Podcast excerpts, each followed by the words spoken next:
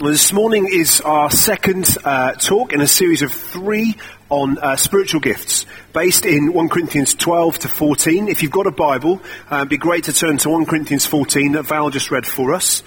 Um, what I'd like to do this morning is firstly give a, just a brief kind of summary of some of the things that Gordon said last week, and uh, just a bit of an overview of, of Paul's teaching on spiritual gifts and particularly how they're to be used. Um, and then I want to kind of focus right in on the gift of prophecy, which Paul says is the greatest gift and the one we're to eagerly desire. The church where the spiritual gifts, these grace gifts or birthday presents, um, as the kind of modern day Greek would translate it, uh, are used and uh, responsibly and openly welcomed is a healthy, dynamic and living church. Paul's ideal for the local church was that spiritual gifts would be used when they gathered together. Peter speaks about spiritual gifts in his letter, first letter. Paul talks about it in Romans 12, in 1 Corinthians 12 to 14. Um, it's mentioned, you know, you see the gifts at work in the life of Jesus. This isn't just something for a slightly strange church that's based in Turkey, or I think it's Greece actually, in the Corinthian church. This is a universal thing for the church, for today. Spiritual gifts are relevant to us. And I think we want to be that kind of church that openly welcomes uh, the gifts of the Spirit, but responsibly handles them so we can be healthy, dynamic, and living. So before we head into looking at the gift of prophecy in detail, here are just uh, some uh, easy to remember principles that we, we need when we talk about uh, how to use any spiritual gift. And the first is this. Paul says, let love be your highest goal. The greatest thing, Paul says, is love in the context of everything. The, the reading, uh, 1 Corinthians 13, the chapter before our reading this morning, is, is used at weddings as a kind of a sign of this is what love looks like. And this is what love look, should look like in our worship together. Uh, we're to follow the way of love, Paul says. Um, and the characteristics of love are this. love is patient, kind. Uh, it's not jealous or boastful or proud or rude. It doesn't demand its own way. It's not irritable or, or, and doesn't keep a record of wrongs. It's never glad about injustice, but rejoices in the truth. 1 Corinthians chapter 13 verses 4 onwards. The principle of love is central to our life, but it's central even more so to our worship. And in that, our example is the crucified and risen Christ. Jesus is the center of our worship. He is the revealed one. He's the one who reveals God to us. In him, scriptures say, uh, the fullness of God dwells. He is the example of love, of self-sacrifice, self-giving love. Paul is saying, if you want to know how to use spiritual gifts, first of all, put on that same love that Christ showed for his church. That's the central thing, the most important thing, the greatest thing. We're to follow the way of love. The second is this, is that we're to eagerly desire spiritual gifts, especially the gift of prophecy. We'll look in detail at that, but let's look at this eagerness. This, it's not about being passive. It's a sense of we go after, we pursue, we ask for spiritual gifts. Because God loves to give these grace gifts, which is what the, the kind of the, the word for spiritual gift is, these grace gifts to us. He loves to give them freely. Eagerly desire spiritual gifts, especially the gift of prophecy. And when we receive those gifts, the way that we use them is we use them in service of Jesus and his church. We're generous with his gifts.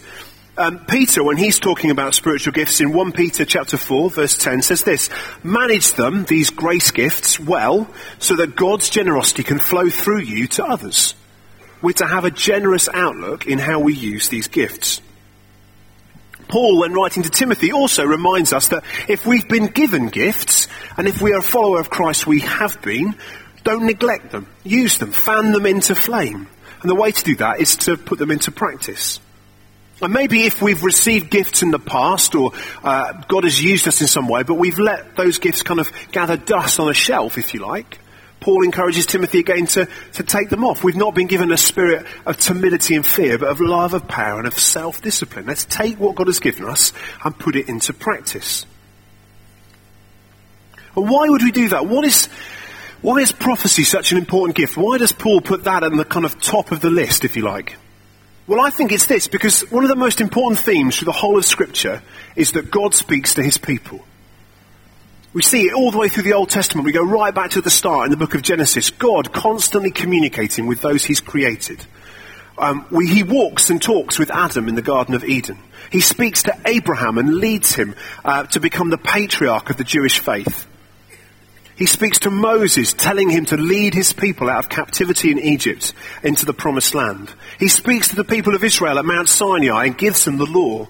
He speaks to his people through prophets, constantly calling them back from their sin and their rebellion back to himself. God is constantly speaking to his people.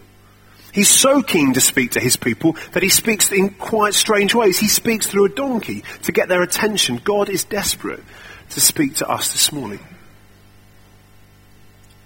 But one of the interesting questions to ask about that is why on earth would God want to speak to us? We might be asking that question to ourselves this morning. Why on earth would God want to speak to us?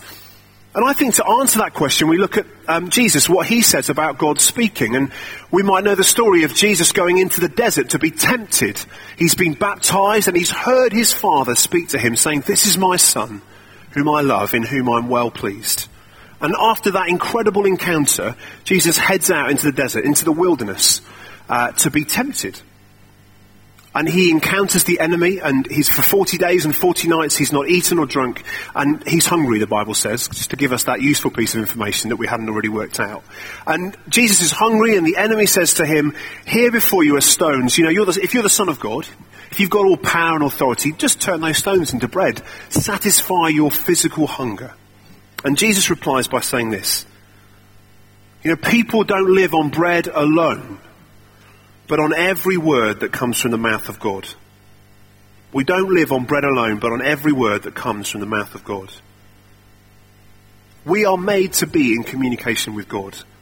Two way communication with Him. We're not just physical beings that have physical needs that have an appetite. We are more than that. We're spiritual. We respond to the voice of God. When Jesus here is talking about the word that comes from the mouth of God, he's not talking about the whole of the Bible, the whole of re- the revealed word of, word of God. He's talking about a specific word for a specific situation. Usually scripture that God will give to help us in a time of need. We need to live day by day on the words that God gives us. Just as our physical kind of appetite is important, it's important to eat and drink if we're to stay healthy. Even more so, Jesus says, is a day by day living and eating and nourishing ourselves on the Word of God. So we're made to hear God's voice. We're made to live out of what God says. About two years ago, Nell and I had the, the privilege of spending six weeks um, at a church uh, just north of Chicago um, on a church placement that I managed to work out from college. It was great fun. Um, I didn't work very hard, I have to say, but we had a great kind of time living with a family. Um, and one of the things that we did was we met with different staff members in the church. And uh, one of the highlights for me was meeting with the children's pastor. And she was um, a lady of about 60 years old. She'd been doing children's work all her life. But one of the things that she was well known for was being someone who heard God's voice and spoke it to others. Um, she had quite a prophetic gift. So we talked about all the important things to do with child, uh, child protection and managing teams in a large church and recruiting volunteers and all the sort of nitty gritty sort of stuff. But really what I was hoping for was to get to the end of this conversation quickly so I could say to her, would you pray for Nell and I that we might hear what God's saying to us? And at the end of the time uh, with her, she, we asked her to pray for us and, and she sort of just, she prayed a gentle, got a really simple prayer. She just kind of turned her head to one side. I'll never forget it. She kind of looked at us in a quite a funny way, and then just started sharing what she felt God was saying. And it blew me away. She was spot on. She was accurate. I came away so encouraged, so excited about what God was wanting to do in us and through us. And I have to say, I think for both of us, it was a real highlight of our trip. And I wonder if for any of us this morning, we're in the place of saying, God, I would love you to speak to me. If I were to ask for a show of hands, and I'm not going to, but uh, for, for those here who are, uh, would love a word of encouragement at this particular time in life, be it as a parent or as a husband or a wife or as a, a friend or as a worker or whatever it might be, how many of us need that word of encouragement? How many of us would put our hand up? I'd imagine a lot of us. Maybe we've got a decision to make or we're going through a difficult season in life. Maybe our relationship is, is a struggle and we're wanting to know the way forward.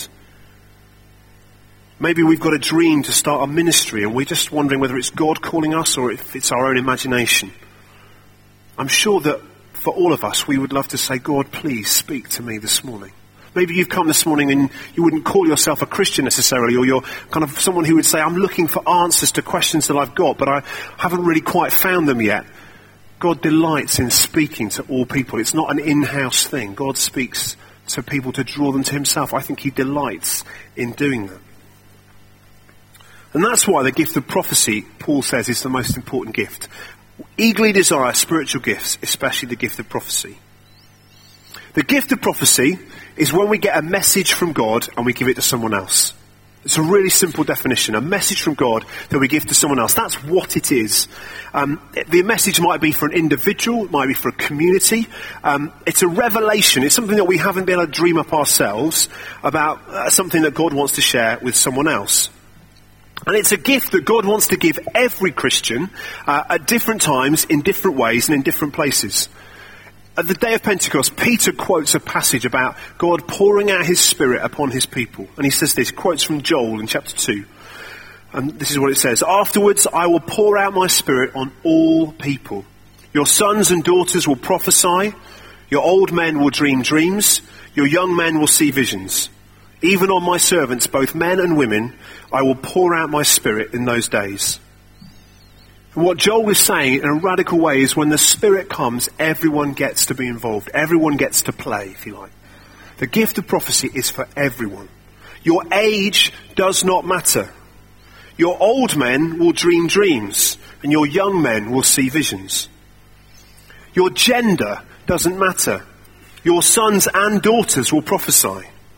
Even on my servants, both men and women, I will pour out my spirit. Your experience doesn't matter. How long you've been a Christian doesn't matter. God wants to pour out His Spirit and His gifts on all people. We are all invited to play, to be involved. No one is left out. So what is prophecy? It's that message from God that we give to someone else. But where would we prophesy? Where do we do it?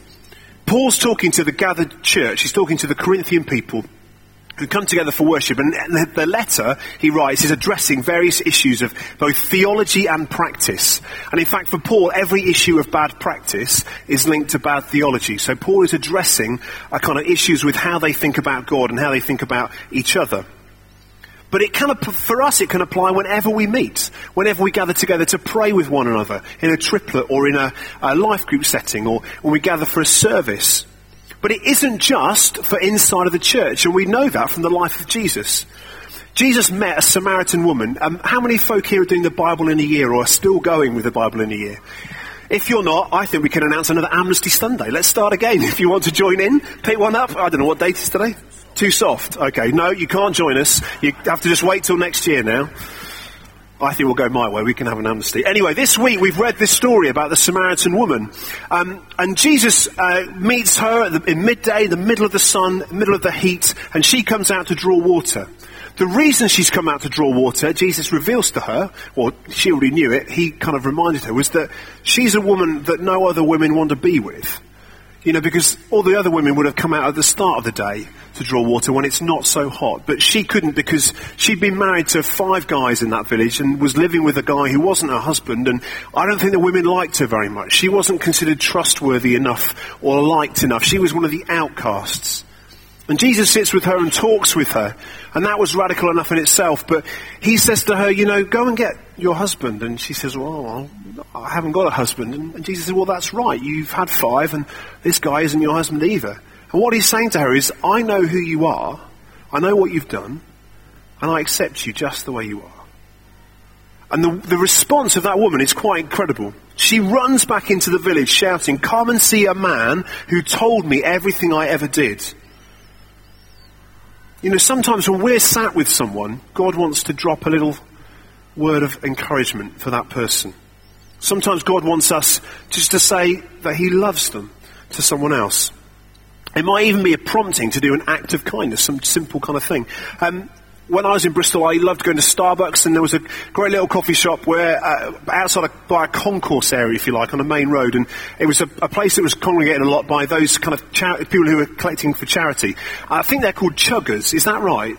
I, I, was worried this morning when I said that, that I'd said something really rude and that someone was going to correct me, but I'm told that is the official term, you know, someone who's collecting for charity. And there was a, a, I was sat in Starbucks having a coffee and I just looked out the window and I saw a guy there collecting for, I think it was the NSPCC. And suddenly a little thought dropped in my mind, and it just was this, why don't you go and buy him a coffee? I thought, okay. So I went outside, I, I, I kind of went up to him and he'd like me to give him some money, and I didn't give him any money, which probably is a bit mean in hindsight. But anyway, so I said to him, Would you like me to buy you a coffee? And he looked quite strange at me, um, and I persuaded him that it was a good idea for me to buy him a coffee. Um, and in the end, he kind of relented, and, and I bought him a coffee. Went back out, gave him this coffee, and he looked at me and said, Are you a Christian? And I said, Well, I am actually. I'm training to be a vicar. And he went, he said, it's really, really weird. He said, all these Christians keep coming up and buying me coffee. But not just in Bristol, in Cardiff, all these places I work, they keep coming up and offering me a drink. He said, why do you do that? I, said, I did wonder. I said, um, I said, well, I was stood in the coffee shop and I looked out and I thought God might just told me to come and buy you a coffee and that was it. It was just a kind of way of showing you that God loves you and He thinks about you and He knows who you are just by giving you the thing. You thought, wow, that's amazing. He said, what church do you go to? I said, Woodlands Church. He said, oh, you never guess what? I said, you met someone from Woodlands. He went, yes. Only that day, someone else had bought him a coffee. Poor guy must be high on caffeine at this point. I don't think we're doing anything for his health, but anyway, so we, we chatted for quite a while. I took his number and we kind of exchanged a few text messages and um, I don't know where he is now, but um, probably drinking lots of coffee given to him by Christians, I'd imagine. But it was really simple, wasn't it? That thought. It wasn't anything super spiritual. I didn't enter some kind of trance and have this vision. It was just a thought in my mind. Why don't you go and buy him a coffee? I could have dismissed that as my own thought and decided I'm too busy. Wouldn't have been difficult. But you know, just sometimes God drops those little thoughts in our minds. Why don't you do this? Why don't you say this? Why don't you ask that person if they're okay, if they're sat on the tube? Sometimes it's obvious if someone's not doing very well. Why don't we just ask them, Are you okay? Is there anything I can do for you? God wants to speak to people. God wants to use us to speak to them. So that's the what is prophecy. It's a message from God that we give to someone else. Where can we do it? Well, anywhere really. Paul's speaking to the gathered church. We can do it when we gather together. We should do it when we gather together. Pray for one another. But also it's for outside. It's to take out to, everyday life in the workplace, in the family, in our street. But how do we prophesy? What is that about? When Paul says eagerly desire spiritual gifts, especially the gift of prophecy, how do we do that? Well, the first thing is this, is we should eagerly desire it. Ask for it. I don't know if you're like me, but I can be so passive about this kind of thing sometimes. Unless the kind of scenarios line themselves up so perfectly, I don't really want to do something. So I want the kind of the clearest, most perfect prophetic word revealed to me six times with the person in front of me that so obviously fits the bill. Then it's clearly from God. Then I'll say something or do something. But you know, I don't think there's any such thing as a perfect prophecy, and I'll come on to that in a moment. But God wants us to eagerly desire it, to seek after it, to pursue those gifts for the benefit of others. And will we ask for them? Will we put ourselves in that place of being proactive? Not just hoping if it happens I might do it, but really going after it. Really wanting to encourage others, both those we know here and those we meet in our workplace for example. We're not talking about collecting, when it comes to spiritual gifts, we're not talking about gathering in a bunch of ornaments that we can kind of show off on our mantelpiece. This is the gifts that I've got. They're tools from a toolbox that God gives to us to use. When we ask for a prophetic word uh, for someone, we, God gives it us so that we might actually share it. Not just that we can tell others that we've had one. You know, whatever the gifts are, if we want the gift of tongues, which Paul talks about here, that prayer language that enables us to communicate with God, sometimes in times of crisis when words just, we haven't got the words to say, or in worship where we've, where kind of you're amazing, awesome and wonderful just seems really tiresome after the 14th time you've repeated it. Um, God wants us to, if we want that gift, we, God wants us to speak in it. Um, if we want the gift of healing, will we pray for those who are sick? Um, and if we want the gift of prophecy, will we pray for prophetic words for people? God gives us gifts that we're willing to use. So the first thing is eagerly desire that gift. The second thing is this, is that our attitude matters. As with all the gifts, firstly, love must be our motive. I think that it's easier to hear God speaking for other people if we love them. It's easier if we're praying for them. It's easier if we're engaged in their lives. So when Jesus said the greatest commandment is this, love your, love God, your Lord your God with all your heart, soul, mind and strength, and your neighbor as yourself. We can't separate the two because that's the greatest commandment. They are one, they're together.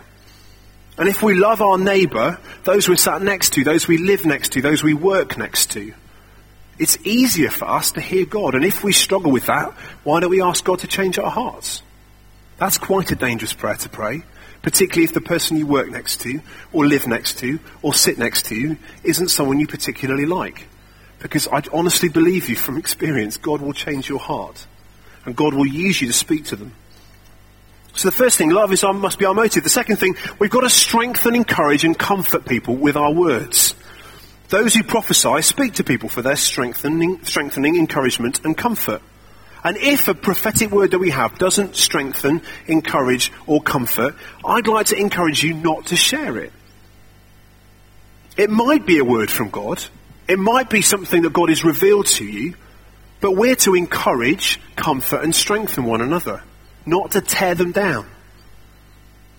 Sometimes I think we're fearful that if, if we ask someone to pray for us and maybe listen to God for us, we're worried they're going to reveal our deepest, darkest secrets.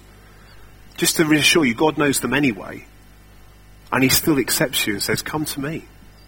No one's got too much deep darkness that I haven't got great light to shine on it. We don't need to fear what God says. God is a good God who loves to give good gifts to his children. He loves to speak words of encouragement. It's how you get the best out of people. You give them courage because then they'll step into something they wouldn't do otherwise. You know, it might just be for you to pray about. And if you need some wisdom about that word, find someone who you trust. As a kind of, a kind of note on that, this isn't a kind of excuse to go, you never guess what God told me about so and so. Not a good idea not a good thing. It's not an excuse to gossip, but it's, a, it's good to get wisdom on things sometimes. But if it's not encouraging, strengthening, and comforting, I would suggest just hold on to it and pray for that person. Finally, we're to help others grow in their faith. We're to seek kind of to see others grow uh, by what we say, through what we say and what we do, and that the, and the gift of prophecy enables us to do that. So the first thing, how do we prophesy? Eagerly desire that spiritual gift. Secondly, our attitude matters. Love uh, must be our motives. We, we speak words of strengthening, encouragement, and comfort. Um, thirdly, is there's a variety of ways in which God speaks. Um, we see some strange examples in the Bible of how God communicates through dreams and visions and writing on the wall and even through a donkey, as we said, or through one another. But um, primarily, God speaks to people through His people. That's the primary way God communicates to us outside of His Word. The prophetic is kind of linked to the Scriptures. God won't give us a word that is contrary to the Bible. He speaks, reveals Himself in Scripture, and He speaks to, to others with that kind of word for today, if you like, through one another. It's an encouragement. It can be through art. It's great to have Catherine who paints for us in the evening. And, and, and for many people, those paintings, those pictures speak powerfully of God's love and encouragement to, to others. There are a variety of ways in which God might speak to us, and God might give us those prophetic things. Number four, prayer is absolutely central. Prophecy flows normally from prayer and worship. If we pray, we'll have more prophetic words for others. If we're praying for others, what a great opportunity to ask God for encouragement for them. Remember, these are gifts of the Spirit. The Holy Spirit is the one that gives them. And if we want these gifts, we need to seek more of the Spirit's life and power in our own lives. And, and this morning we're going to take time to ask God to come by His Spirit, that He might give us gifts and that we might hear His voice. So prayer and worship are central. Often it comes out of that place. If we're praying for others, God is more likely to speak to us, to them. And finally, we're to take risks. In 1 Corinthians 13, Paul says that we prophesy, we pray, uh, sorry, we see in part and we prophesy in part. We never get a perfect prophecy this side of heaven. We see in part and we prophesy in part. We get glimpses of what God is doing and saying, and sometimes those glimpses are clearer than others. I think often that comes with experience, and maybe some people are just a bit more gifted in that sense to do that than others. But all of us are called to prophesy. If we're waiting for that perfect, clear prophecy that we're 100% certain of, we'll probably be waiting quite a long time. If you've been praying for someone and you've got a picture or a word for them that's, that fits that criteria, it's kind of, it's tied to scripture, it doesn't contradict anything in the Bible, because God won't go against his word. If it's strengthening, encouraging, and comforting, why not take a risk and just share it with them? We share it humbly. I think God might be saying something.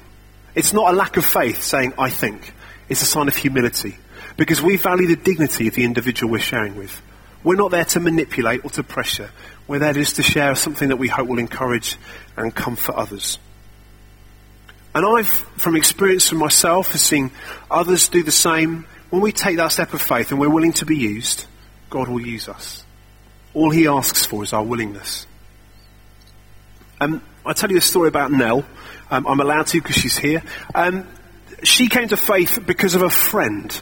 Um, for many of us, it's been a family member or a friend who helped us uh, find faith in Christ. But um, when Nell was at university, she uh, became a Christian because a friend of hers, I think it was Andy, is that right? He uh, wasn't a Christian, not from a Christian background, I don't think. He went to a baptism service of a friend of his um, at a local church. And the pastor at that church, during the worship, um, felt that he had a prophetic word for someone here, and he described uh, this particular person, and it was absolutely spot on for Andy, and in that service, he gave his life to Christ.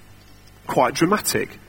Came back to uh, uh, the university and, and, and shared his faith with Nell, and Nell became really intrigued and interested. And Andy himself got baptized and invited Nell to go to the baptism. And at the baptism, the worship uh, particularly captured Nell. And for her, it was a sense of, I know God is here and people are worshipping, but I don't think I can join in yet because I'm not in that place. And over the next couple of weeks, after asking questions and seeking faith, Nell gave her life to Christ, of which I'm very grateful. One prophetic word shared by a pastor, probably slightly hopefully, if he's anything like me, that someone would respond, led to two people coming to faith in Christ and lives being changed. And I know, because I'm married to my wonderful wife, how many other lives that she's changed because of her uh, finding faith in Jesus. One little thing can have a huge effect on others. Maybe that's something we can do. We can ask God for one word for someone this week. One thing that we can encourage someone with this morning. Imagine the ripple effect that that can have for the kingdom. I think that's really encouraging. I found that really helpful. Before we pray, I want to give you a warning. We can't domesticate the Holy Spirit. The Iona community in Scotland refer to the Holy Spirit as the wild goose. And if any of you have ever been jogging along a canal towpath and come face to face with a swan or a goose, there's just a slight nervousness in your kind of, if I get too close, am I going to get past or am I going to get pecked? Um, I don't think the Holy Spirit pecks us. Just the, the, analogy does kind of run out at that point. But the idea of a wild goose that can't be tamed, a wild goose that will land wherever it pleases. And when we invite the Spirit to come, we, we're saying, God, you're God, we ask you to do whatever you like. And when we pray this morning and invite the Spirit to come, He might lead us on a wild goose chase. He might invite us to follow where His Spirit takes us. The Spirit comes to convict us of our sin, Jesus said, to change us, sometimes to break us, and to shape us more in the likeness of Christ. It's not about a cuddly, warm feeling, because He is God, and what He says is worth listening to. Sometimes the prophetic word, even though it's encouraging, comforting, and strengthening, can be sharp and to the point. Because Jesus wants to lead us into freedom. And sometimes we need reminding of that. And encouragement can be, come on, get together, sort it out. But Jesus does that because he loves us and he's calling us to greater things than we think we can achieve. He is with us and he is for us. When Jesus died on the cross, he shed his blood that we might know forgiveness. He shed his blood that we might be free. He died and rose again that the Spirit might come and that we, his people, might be uh, ambassadors for him and proclaimers of his good news and his gospel to the world. And sometimes God does that through these gifts.